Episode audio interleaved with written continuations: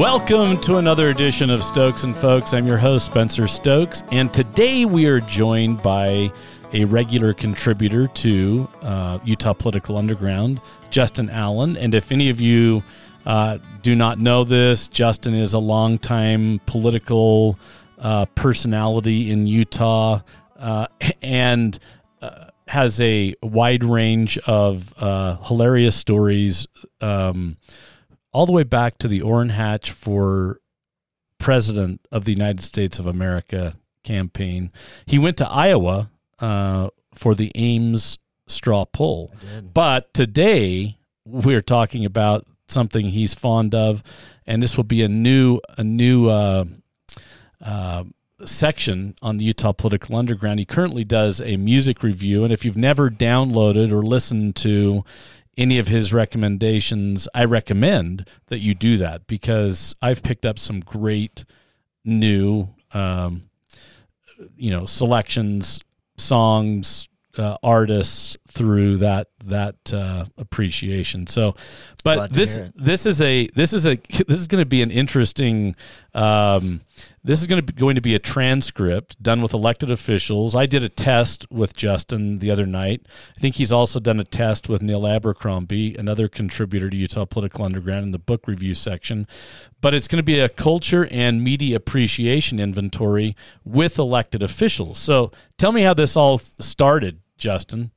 Yeah, thank you, Spencer. Um, so uh, what this started from uh, actually a conversation I had with um, the first elected official who was agreed to uh, be a part of this new feature, and it was a conversation I had last year with uh, Mayor Erin Mendenhall when she was um, running for uh, for Salt Lake City mayor. And she actually might be the the most hip politician.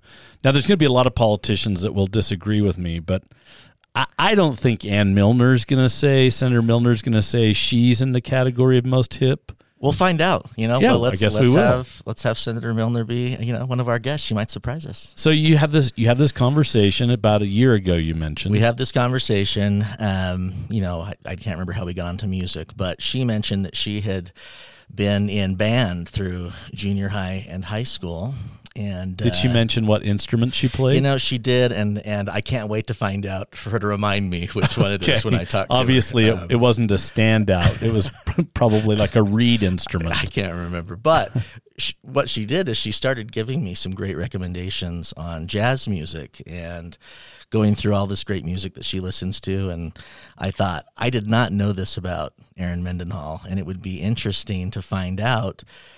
Who, these prominent Utahns, these people that are making our decisions every day, uh, it would be interesting to, I think, find out more about them as people and what kind of pop culture and media they like, and and. but it's uh, not it's not just limited to music.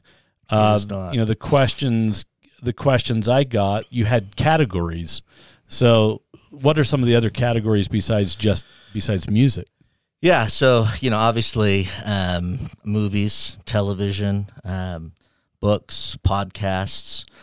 You know how they consume media, um, kind of hardware uh, they like to use in terms of, you know, listening to music or reading books or whatnot. So, the hope is, you know, it gives kind of an interesting snapshot of sort of how they consume information, um, maybe even some of the sources, but also, um, you know, I, I my, in my experience, it's very interesting to learn sort of what movies people have responded to in their lives, what music they respond to, and not only does it humanize them, but it, I think it makes them more interesting of a, of a person. I don't know if you've had this experience, but I've certainly had times where in a five minute conversation just based on something that someone likes, I know that I'm going to like this person and we're going to be friends probably. Right. If they if they like a similar similar uh, movie, I had a I had a really close friend who has since passed away. You actually know him, Greg Hawes. sure. He was the auditor clerk treasurer in Weber County. He was on the state school board, and his all time favorite movie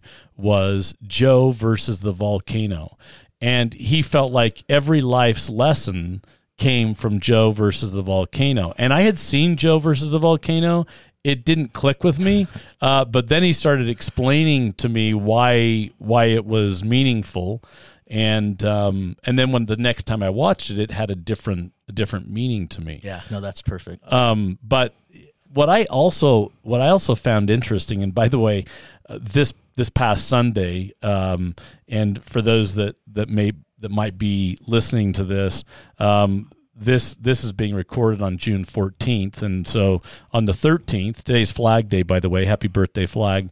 And uh, um, but I printed out a copy of what you sent me to ask questions, and the entire family had this conversation around the dinner table, and it was it was really fun cool. because I found out and learned some things about my daughters, and and confirmed things about my wife. You know, when she when when I got to the musical section, the Broadway section, Yeah. um, and and discovered again that she only likes one uh, one musical, and that's uh, Joseph and the Amazing Technicolor Dreamcoat. And so, but it was a fascinating adventure. I've got I've got a daughter who is uh, married and is they're watching every uh, Academy Award winning movie since the beginning of time, which a lot of those I've never I've never watched. Right. Yeah. So great. in your in your conversation with Neil Abercrombie, what was something interesting that you picked up from uh, that interview that you did with him?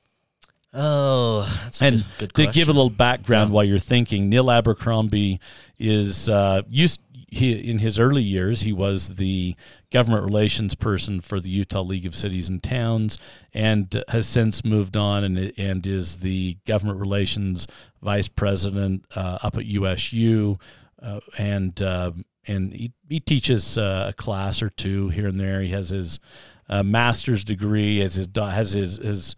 I don't know if he's completed his doctoral thesis. Probably has completed his doctoral thesis, but um, so he had. He's a. I consider him a well-read Utahn. Yeah, no, I mean, uh, appropriate for someone who's doing the book reviews. Um, Neil listed a lot of great books that that uh, I had not heard of and had not read yet. Um, we'll definitely put a transcript of that up on the. I think we should do it on the UT POL Underground uh, contributor page, maybe. Okay, If- all right, as we'll we do it. for for you and Neil. We'll do them over time for everybody. But um, no, what you know, a couple fun things about my conversation with Neil. Um, you know, he he and I do have a lot of overlap on some of our movie tastes, and he and I have been to some concerts and things together over the years, so we do have some overlap. So he reminded me of a couple very fun live concert experiences that um, that we have had uh, together, and that was part of that conversation. Which is Um, the best one you've been to together? The best concert.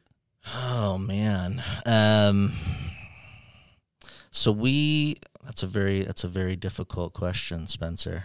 I mean I I, I That- that's that's the kind of that's the kind of thing you get here on Stokes and Folks, um, probing, uh, uh, thoughtful, thought provoking questions. Yeah, no, abs- absolutely. Absolutely. And uh, in this in this Well, that- okay, don't let's not go with the best. Let's just go with the one you remember. Well, I remember I remember a few, but uh, one one exciting one that we did uh, together uh, in one day, we hit two different music festivals because there were two different bands in different music festivals that we wanted to hit. I shouldn't say in. A, in over the course of a weekend, we traveled to different cities. To okay, see all right. uh, different festivals over the over the same weekend, and um, the, the where we ended up seeing a, a a festival that had a couple of bands. One was called is called Phoenix, and another one called Hot Chip that we both uh, enjoy and still enjoy, but enjoyed very much, uh, particularly at that time. now that's like a uh, boat, hot ship, or is it Chip, chip. Chip. Oh, Yeah. chip. Yeah. Okay. See, I, I, I had to. I wanted to clarify because this is a clean show. Yeah, no, I and. I didn't want anybody I to think it was hot appreciate shit. Yeah. So, I Well, it was. It uh, was it was. as It was good. And what kind of music? What was the genre of music? Oh, it's kind of indie rock kind of stuff on in terms of Phoenix, um, and Hot Chip is is uh, kind of fun indie pop sort of upbeat stuff. Do you ever wonder what's going on in one's mind when they come up with? I mean, what the, why they pick the name of the band? I they- do, I do, but one you can imagine what a struggle it would be at this point to try to find a name that you would want to live with for the entirety of your band's Right. activity. It wasn't like how I picked Stokes and Folks. I mean, it was somebody suggested it, and I said, "Great, that's a yeah, perfect." that'll one." work. Yeah, That'll work. mm, But if you're trying to find something, I mean, if you're trying to be creative and you're trying Right. to find something that you're not going to hate immediately and be saddled with for ever, and there's a lot of pressure on that. yeah, yeah, and and one that that uh, members of the band won't say. You know, okay, he's he's picked the least favorite name. I'm going to stick with him for maybe a Right. year, Right. and then I'm going to go to a band whose you know name I really like. Yeah. Um, I mean, for all we know, uh, Adam Clayton, the drummer of U2, hate has hated the name U2, you too, yeah. for 35 years, and there's nothing he can do about it. and and uh, Chip, who the band that was named, you know, Hot Chip. Yeah, Chip, some guy they met and and they thought he was hot. it's possible. And It's they possible. named it Hot It's Chip. possible. We, yeah, who, who, who's to say? Or you know, since we're heading into Pioneer Day soon, uh, a hot buffalo chip. Right. Uh, You don't know. Right. You just don't Right. know. We don't. But um, so back to to Neil's choice here. I mean, you, you didn't learn there was nothing particular interesting other than. Um, does he still read newspapers? Because that was one of the questions, and I thought that was interesting. Yeah. Oh, yeah. No, Neil is definitely. Um, I mean, you know, he would want me to to also mention that he receives you know information from many conservative news sources as well. But uh, I do remember him uh, talking about how he does get the New York Times delivered and uh, gets a lot of his information from the Economist, which I thought was uh, you know a good.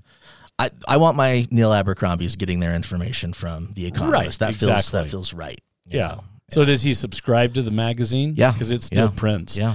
Um, uh, you know, that was actually one of the sections I will be the most interested in when you ask people if they still read newspapers and if they do not, how do they get their news? What what apps do they use? What Mm-hmm. news sources?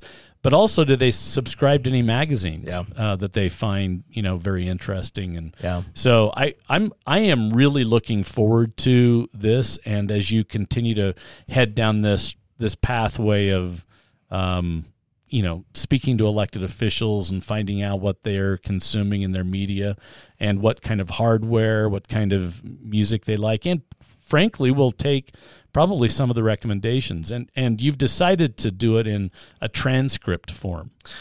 Yeah, so you know we um, we could consider other approaches, I suppose, but uh, felt like maybe the easiest way for it to be consumable would be to record the conversation and then have it be something. I kind of prefer. This is just my own personal opinion. I kind of prefer reading Right. uh, still over video.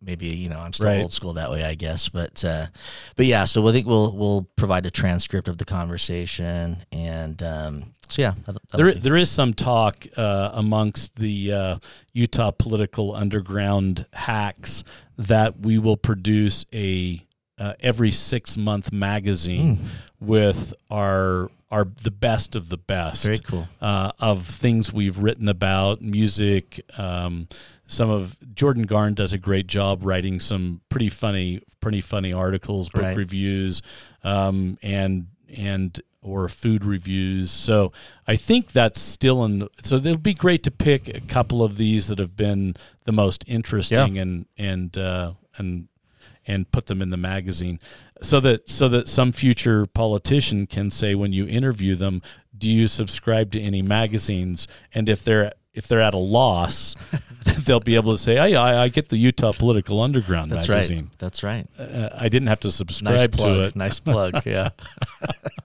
uh, so there's that talk. Now I know that I know that we'll look forward to this. And your first interview is coming up. When's your first interview? Friday scheduled for Friday. And it will be with Mayor Mendenhall. the mayor. Yeah. So that will be fascinating. Appropriate. Appropriate given our con- Yeah, that's- our that's where it came conversation. from. It Yeah. gives the idea. Um, and it, and in our conversation, it was we really worked to get through it in an hour and ten minutes. And you you're gonna try to do this in thirty minutes. Yeah, that'll be the goal. Um, my goal is is it's such uh, an interesting conversation for the mayor that she's like, give me a part two, you know, next week. But we'll see. We'll see how it goes, Spencer. You know, Okay. We'll or she do. may We'll make do with thirty minutes. she may when when somebody comes in to interrupt her say, "I just need a few more minutes." and then we'll know if the Right. if it ends up being a 45 minute interview, we'll know she was really she was really yeah, into it. yeah. I my hunch is she will really be into it because I, I loved it. I loved the exercise Yeah. of sitting down and reading the questions and and thinking about like you asked me what was the first movie I ever attended. And it was Jungle Book Yeah. and it was with my dad. Yeah. It was one of only a handful. Well, a handful is generous. It was one of one of only two movies that I ever saw with my dad, and um, you know, other than the first Vision, uh, and but Jungle Book. I think my favorite story from our conversation was the other movie that you went to see with your parents. Smokey and the, theater. Bandit. Yeah. yeah. In ha- Brigham and- City. And how long that lasted. It didn't last long. No, it did not last long. Um, I one of the things I failed to say, and I because I was trying to be polite. Uh, I have a brother who you know is a little little wilder than me, yeah. And my mother said these exact words. I have to listen to this kind of language at home. I'm not going to sit here and listen to it in this movie theater. So that's that was the real the real language. And those were I mean, Smokey and the Bandit was like soft uh soft swearing. I mean, it was probably Burt Reynolds saying "damn" to the monkey or something like that. Right. right, Right. You know, pretty, pretty tame. I didn't even know there was a monkey in the movie. Maybe I'm Uh, confusing it with something else. So, yeah, there may have been a monkey. I only saw the first 10 minutes of the show. So, so there may have been a monkey. I don't know. I could have made an appearance like at minute 16. It's possible. Um, it's possible. Okay, in the in the last few minutes remaining we have here on the Utah Political Underground, uh, I've I've threatened to do this and I haven't done it yet because I think everyone is is reticent of of coming into the studio and talking about uh, campaign memories, but um, you know when when Senator Hatch ran for president, he he was he was competing he was competing hard. He and, was. and uh, you were one of the the last few campaign stalwarts that was still going around the country, even after Orrin kind of scaled back after the Ames Iowa straw poll. You went to a number of other states. I'll bet I'll bet ten other states. Uh, Yeah, after that. Yeah. where Senator Hatch was going to make an appearance, and you would go and and set up. Um, but give me one of the more memorable experiences from your uh, your life on the campaign trail for a, um, a a presidential candidate, and let let's face it, this was the year of George W. Right. Bush, and he was a machine. George W. Bush was a machine uh, to get the nomination, and many many people uh, dropped out pretty quickly. Orrin hung in there for a pretty a pretty long time. He did. Um, but the other people that were running, Alan Keyes was running. Um, Steve Forbes. Steve Forbes was running. Um, Gary Bauer was running. Right.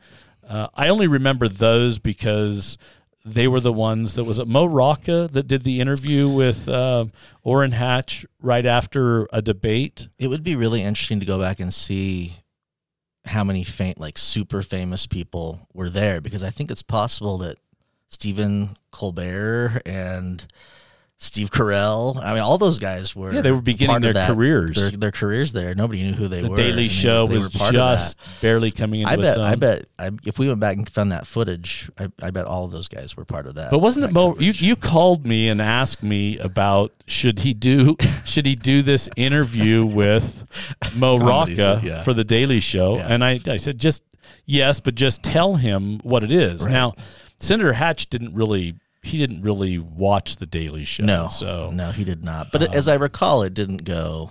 He didn't. You know, it went okay. it went okay. Yeah, I mean, I recall it vividly. You're just Uh, trying to actually. avoid a total disaster, and so you know, in that way, He didn't. He didn't know there were comedy, and Right. and really, the Daily Show was the beginning of comedy news. Mm-hmm. Uh, the Onion hadn't made its appearance. Uh, the Babylon Bee hadn't made, hadn't Right. made its appearance.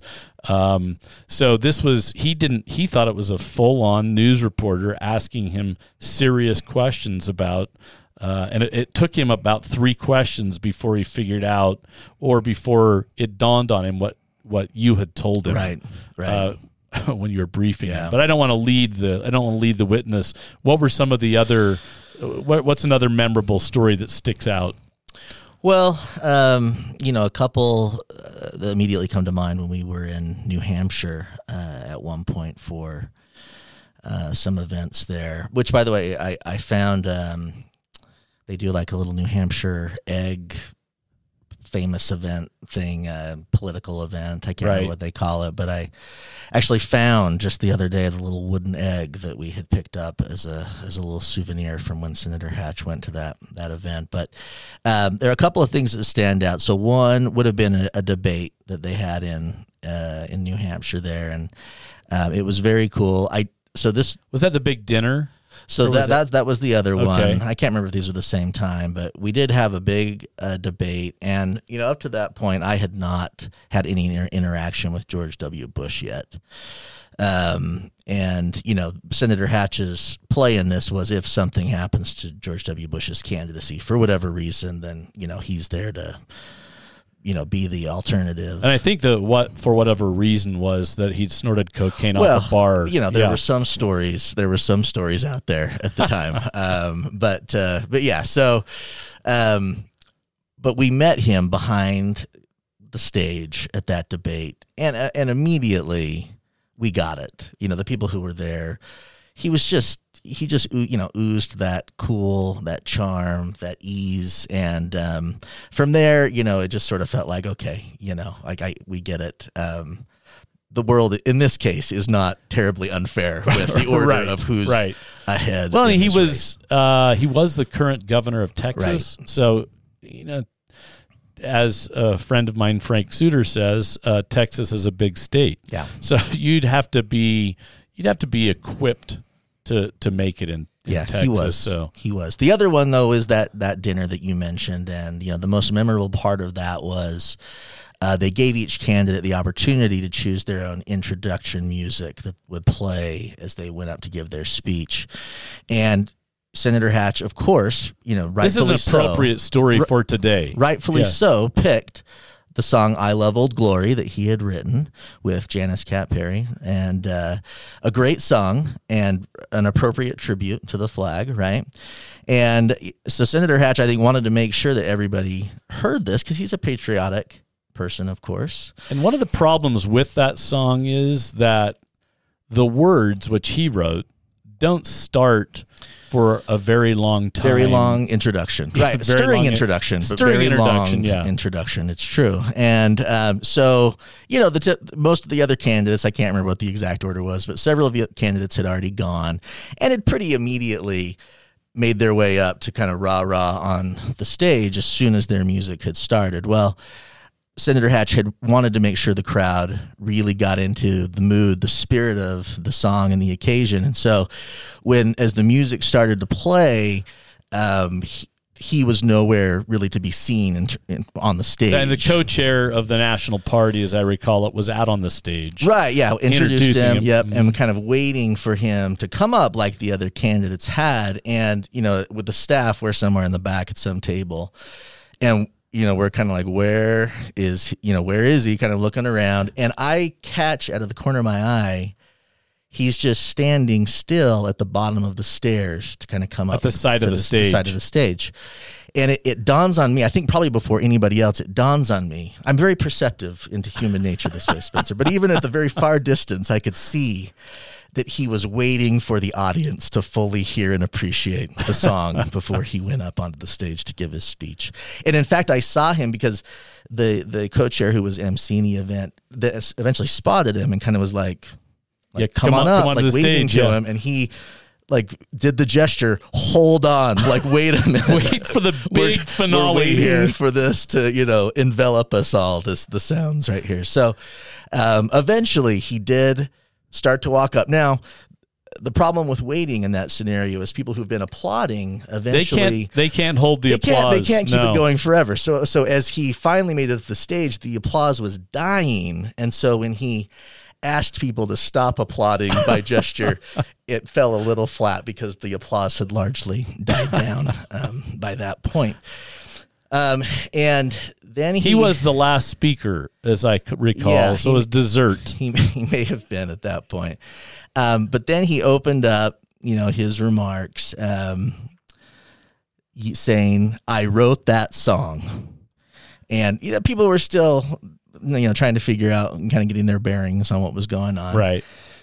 And as I recall, he then followed up the "I wrote that song." Um, with uh, something to the effect of because there were people out there I, I think it was to keep people from, urinating Ur- and defecating, on the flag. right now, I don't remember what was being served for at that exact Uh, I hope it wasn't chocolate mousse or, felt- or it- uh, it- it- lemon it- tart. It, felt, um, yeah, it didn't. It didn't seem appropriate for for the time. But here's the thing about Senator Hatch, right? And everybody who was in that room knew the guy, a, a true patriot, nothing but great intentions. No, not a, you know, just very sincere. I agree. and um, and so you know. It, it was sort of humorous, just the confluence of events there. But, but Hey, yeah. hey, Justin! Thanks for joining us uh, on Stokes and Folks uh, to talk about the Culture and Media Appreciation Inventory Project, and we looked we look forward to having you back on Stokes and my Folks. pleasure. Uh, I, I would so um, we'll we'll we'll speak again to all of you next week. Make sure you like us wherever you consume your podcasts. And this has been another edition of Stokes and Folks.